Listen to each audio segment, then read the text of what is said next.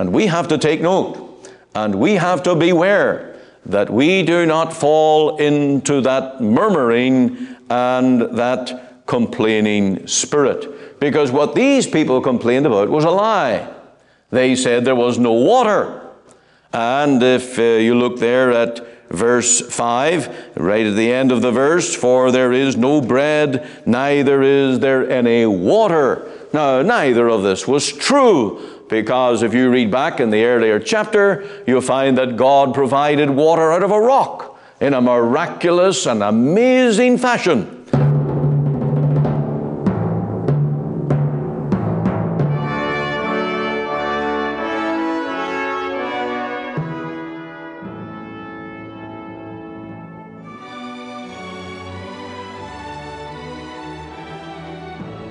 Welcome to Let the Bible Speak. This is Ian Goligher, and I trust today the Lord will draw near and bless His Word.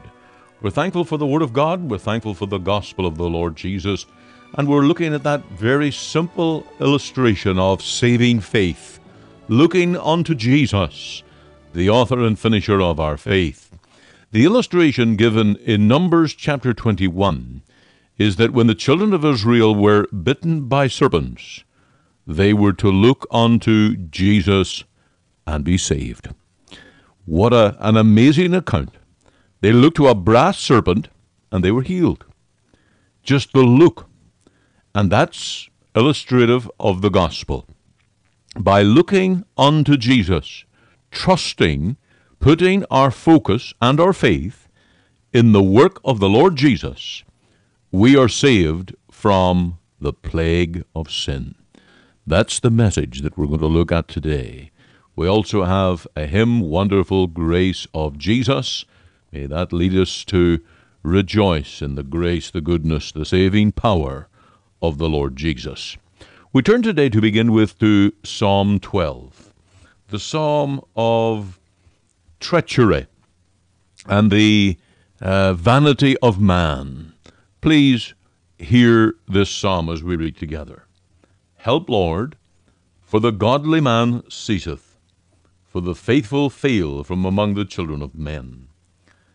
They speak vanity, every one with his neighbor, with flattering lips and with a double heart do they speak.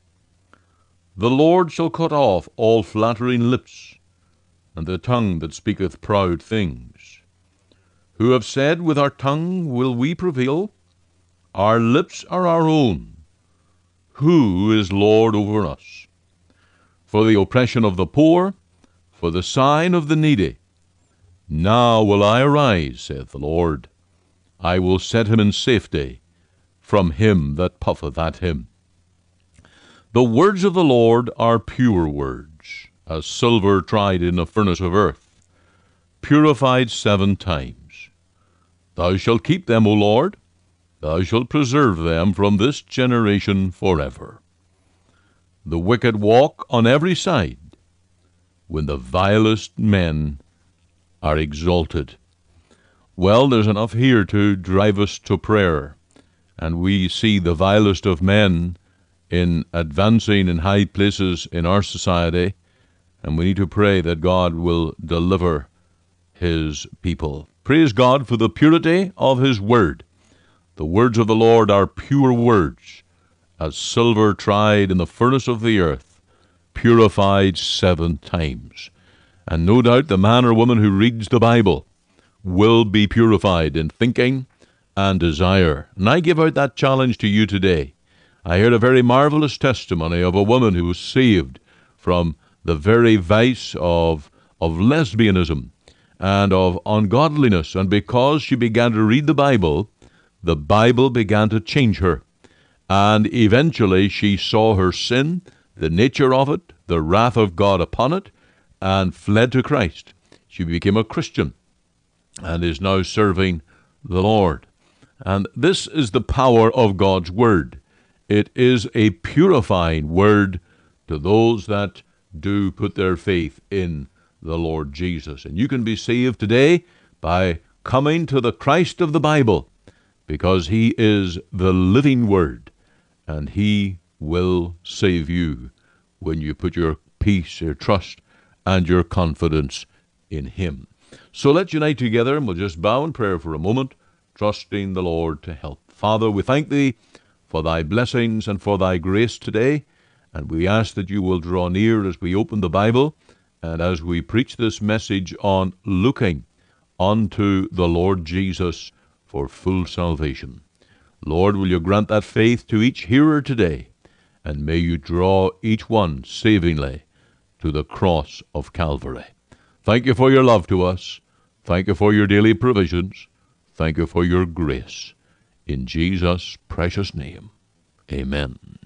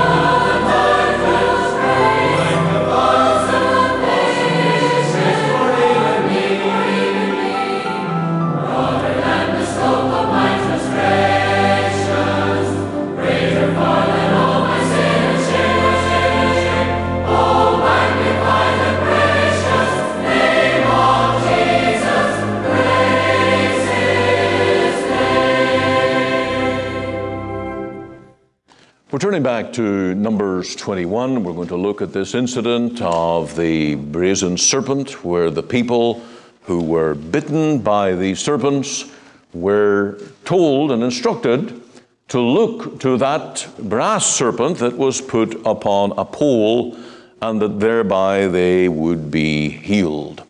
Now, the wilderness uh, was a very in uh, and unkind place. It would have been so much easier for these Israelites to pass immediately into the Canaan land, the land of milk and honey, the land of plenty, the land that was promised to them.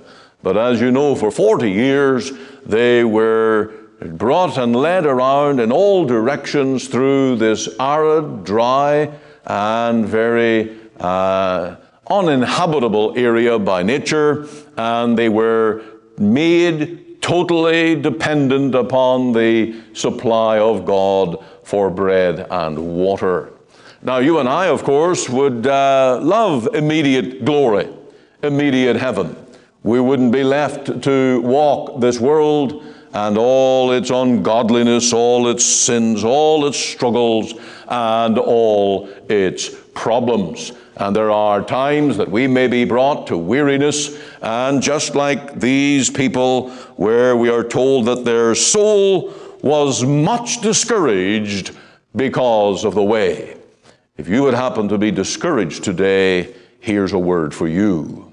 Here's a word for your heart to bring you to again rejoice in all the supplies and the grace of God. Now, this account is about Israel complaining constantly. And we have to take note and we have to beware that we do not fall into that murmuring and that complaining spirit. Because what these people complained about was a lie. They said there was no water. And if uh, you look there at verse 5, right at the end of the verse, for there is no bread, neither is there any water. Now, neither of this was true, because if you read back in the earlier chapter, you'll find that God provided water out of a rock in a miraculous and amazing fashion. Right in the middle of a desert scene, God supplies through a rock and a veritable river of water flows to supply all the needs of the people. Then they also complained that there was no bread, and again, that was a lie because God did give them the manna on a constant daily supply basis. And they said, But we loathe this light bread. And of course, we are creatures that love variety. There is not many of us that have the same food for breakfast, lunch, and supper, and then we do that seven days a week and say, Boy, was that good. Rather, we want to have something new, something different.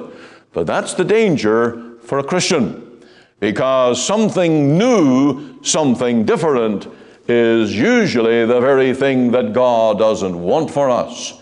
And this is a restless age when people want different things, new ideas, new notions, something even strange, no matter how ridiculous. There are fads and fancies that people follow, and in doing so, they end up grieving the Lord. Now, in verse 7, you'll notice that these people, after they were bitten by the serpents, which God sent, by the way, God sent these fiery serpents that would bite them and poison them, and from that many died. God sent these things, and the people came crying to Moses, Moses, what are we going to do? Pray to God for us.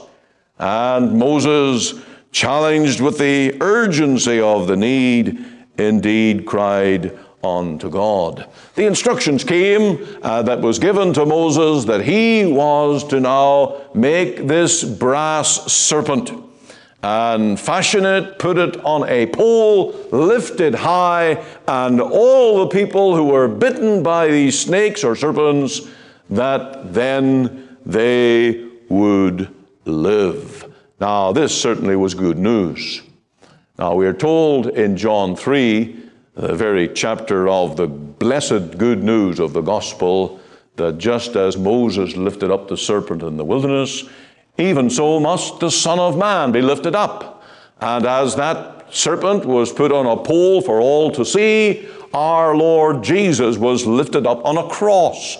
And there he suffered, bled, and died, that you and I may be healed from our sin. And yes, our sin came from the serpent uh, that old devil uh, that has poisoned the human race with his venom and caused an awful plague and curse of sin upon our hearts. And that's why we have the sentence of death upon us. We are poisoned by sin. We are plagued by that inward curse that brings sorrow, sickness, death. Just visit the hospitals. I'm amazed, no matter what hospital I ever visit, they're always filled to overflowing with beds in the hallway, in the, in the emergency rooms. They have nowhere to go with all the sick and suffering people. And then you go to the cemetery and you find that death is an unending foe in every generation. And every one of us here today are under the sentence of death. We have been bitten by the serpent. We have the poison of sin within us. And we need a Savior. And here is the good news of the gospel. And I want you to firstly think of the source of this good news. The people had no answer. They were absolutely stumped on what to do. They cried to, to Moses, Moses, what are you going to do? Pray for us. And immediately Moses prayed, cried out to God, and we know in the verse 8 that the answer came. The source was God's instruction. And this plan, and it's seeming strange, it seems that God is fighting like with like.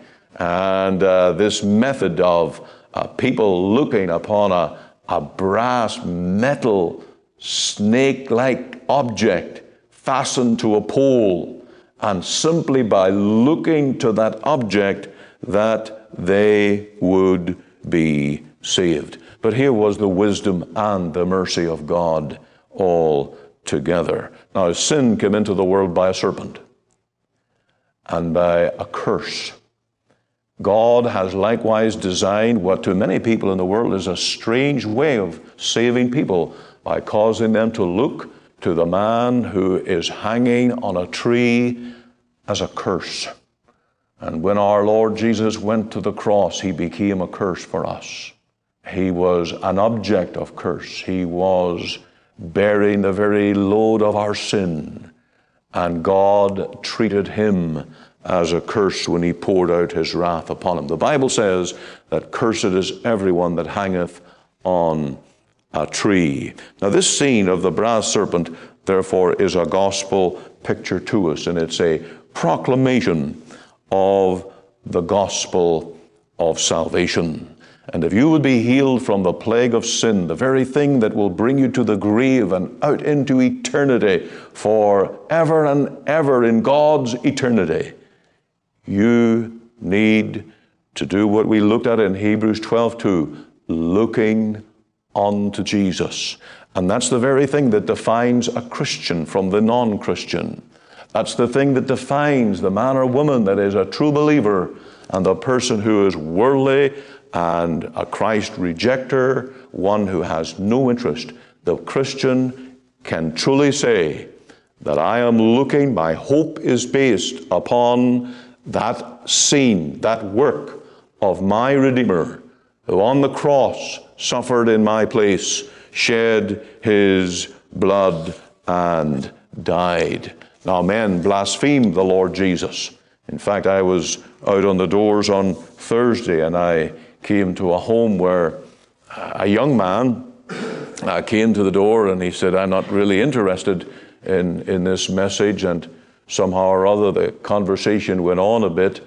And uh, he said, With all due respect, I, I just want to say that I'm not interested. I says, Well, you respect me perhaps, but you obviously don't respect the God of heaven. And then he just launched out in a great tirade of blasphemy against uh, the God who has brought such suffering and sorrow into this world. I got a few words in, but not many. But the answer to that attitude is that the God who sent the serpents to bite the people, the God who in his permissive will allowed sin into the world, devised a way to save his people from their sins. And not only planned it, but sent his son to execute it through agony and suffering and sorrow. And all who look unto Jesus are marvelously saved. And that's the truth. That's the wonder of it. That's the miracle of it. And here in this wilderness, the people that were bitten, each one who looked, were saved. Now, when I read John 3 very carefully, it tells me that God sent his Son not to condemn the world, but that the world through him might be saved. That's verse 15. And then you have John 3:16 with the word for, because. And John 3:16 is the proof, the evidence that God is not out to condemn men or damn men. Indeed, the Bible says that he takes no delight in the death of the wicked. And God is not that ugly ogre taking delight in, in creating and damning men in eternal perdition, but rather he is the God of grace and the God who allowed Satan into the garden, allowed the human race to be poisoned by sin, the same God, the God of all grace, without obligation to us, while we were rebellious to Him and blasphemers to Him, yet God in His mercy devised, designed the cross and sent His Son, and upon Him God poured out His wrath. And therefore, the source of this is from God Himself. And we must recognize that to appreciate the very Savior and the grace that He's given. Now, in verse 8, I want you also to notice the channel of this good news. This was not directly communicated to the people. The people came to Moses and said, Moses, pray for us. And Moses, in turn, did go to God and pray, and God gave the instructions to Moses. There was this prophet, this uh, spokesman that God spoke unto him. He represented the people to God, and then when God gave him the message of how to be delivered from these uh, serpents' bites and the poison that was killing them, the message was given through Moses. Now, this again is a great parallel of God's way of dealing with his own son, the Lord Jesus. There's one mediator between God and men, the man Christ Jesus. Moses is a type of Christ in the sense that he was the mediator between God and the people. And God has given us His Son. And it tells us in Hebrews 1 verse 2 that in these last days, God hath spoken by His Son.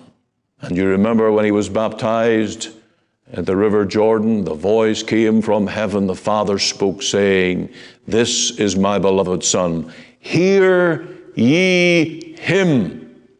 And that's the gospel. This is the channel by which God works. This is the means God has devised. And He has given everything unto His Son. Every spiritual gift in heavenly places, every mercy, every peace, every way back to God is through His Son. When you study the life of Joseph and you know that he was made prime minister in the land and he had the key to all the granaries, when people came looking for food and they were looking for grain, what did Pharaoh say? He said, Go to, go to Joseph. Go to Joseph. And when a sinner comes looking for mercy and salvation, what does God say to you today? He would say, Go to Christ, go to Jesus. And that, of course, is the message, the good news that there is a way, there is a person that God has ordained whereby you can be saved and you can be delivered from all your sin. He's the Word incarnate, and He is the very messenger of God to your soul. And that's how you believe. You believe on the Lord Jesus. You accept Him, and you know that all the grace of God comes to you through Him. I want to move on now to the purpose of this good news. Uh, go back to verse 6 in this account in Numbers 21, and it says, And the Lord sent fiery serpents among the people, and they bit the people, and much people died.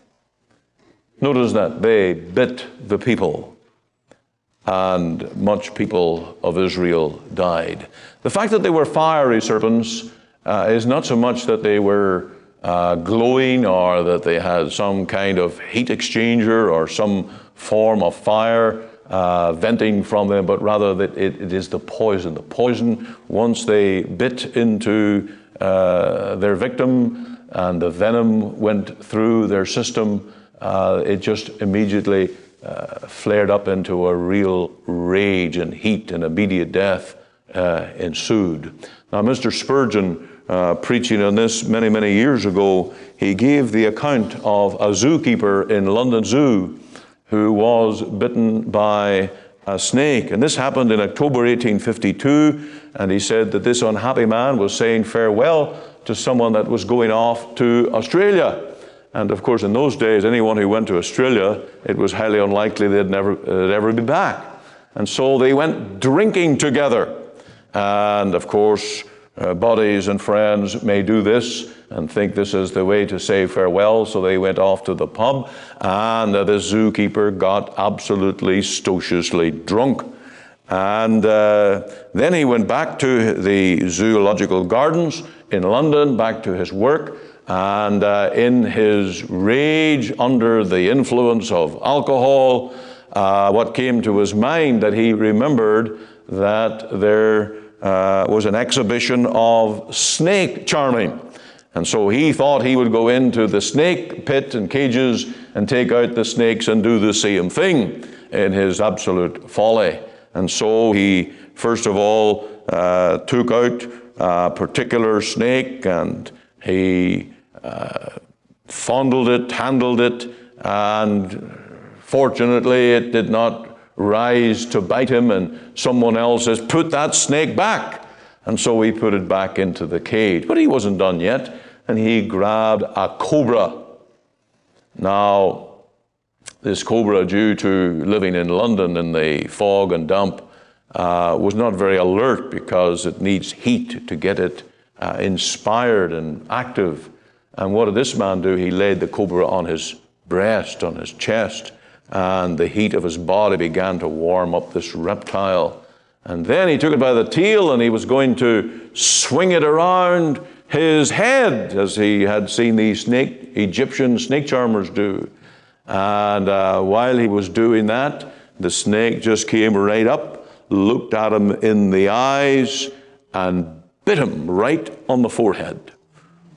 Dug his fangs right into his face. And this man knew, even though he was drunk, he says, I'm a dead man. And the other zookeeper that was there, he ran. He didn't even stop to come to his help. He just ran. Well, eventually they got this man into some form of transport, took him off to hospital. And the account of the impact of that venom that had uh, gotten into his blood is absolutely staggering. First of all, his speech went, and he could only point to his poor throat and moan. And then his vision failed him, wasn't able to see. And lastly, his hearing, all his senses, one by one, just disappeared. His pulse gradually sank, and in one hour from the time that he was struck by that snake, he was a corpse. He was gone. Now, wouldn't it have been good news if someone could have said to him, Look, if you look on this brass object, that you can live? But if you don't look, you're gone. You're dead. You see, the purpose of the cross and your need to be a Christian, to be saved from sin, is because of what sin is doing to you. Sin, what's it going to do to you? Well, it blinds you, it dulls your hearing, it takes away your senses. And the moment that Adam and Eve sinned in the Garden of Eden, they were no longer sensitive to the voice of God. The voice of God was fearful to them. And all their spiritual faculties were ruined. And in an instant, they were cast out. And you may have learned that little catechism. What happened when Adam and Eve sinned? They were subject to sorrow, toil, and death.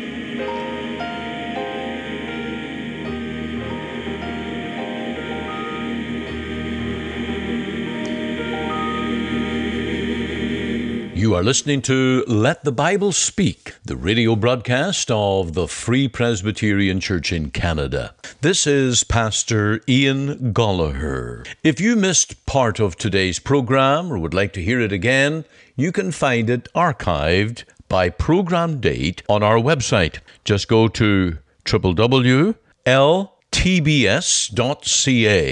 CA for Canada. There you can read my blog, find my Bible study notes, audio and video sermons, as well as helpful articles. Or you can go to our podcast on iTunes. We're on the air Sundays at 9:30 a.m. for our full church broadcast and Monday to Friday 5 a.m. and 5 p.m. on this station to bring you the gospel from our Free Presbyterian Church here in Cloverdale.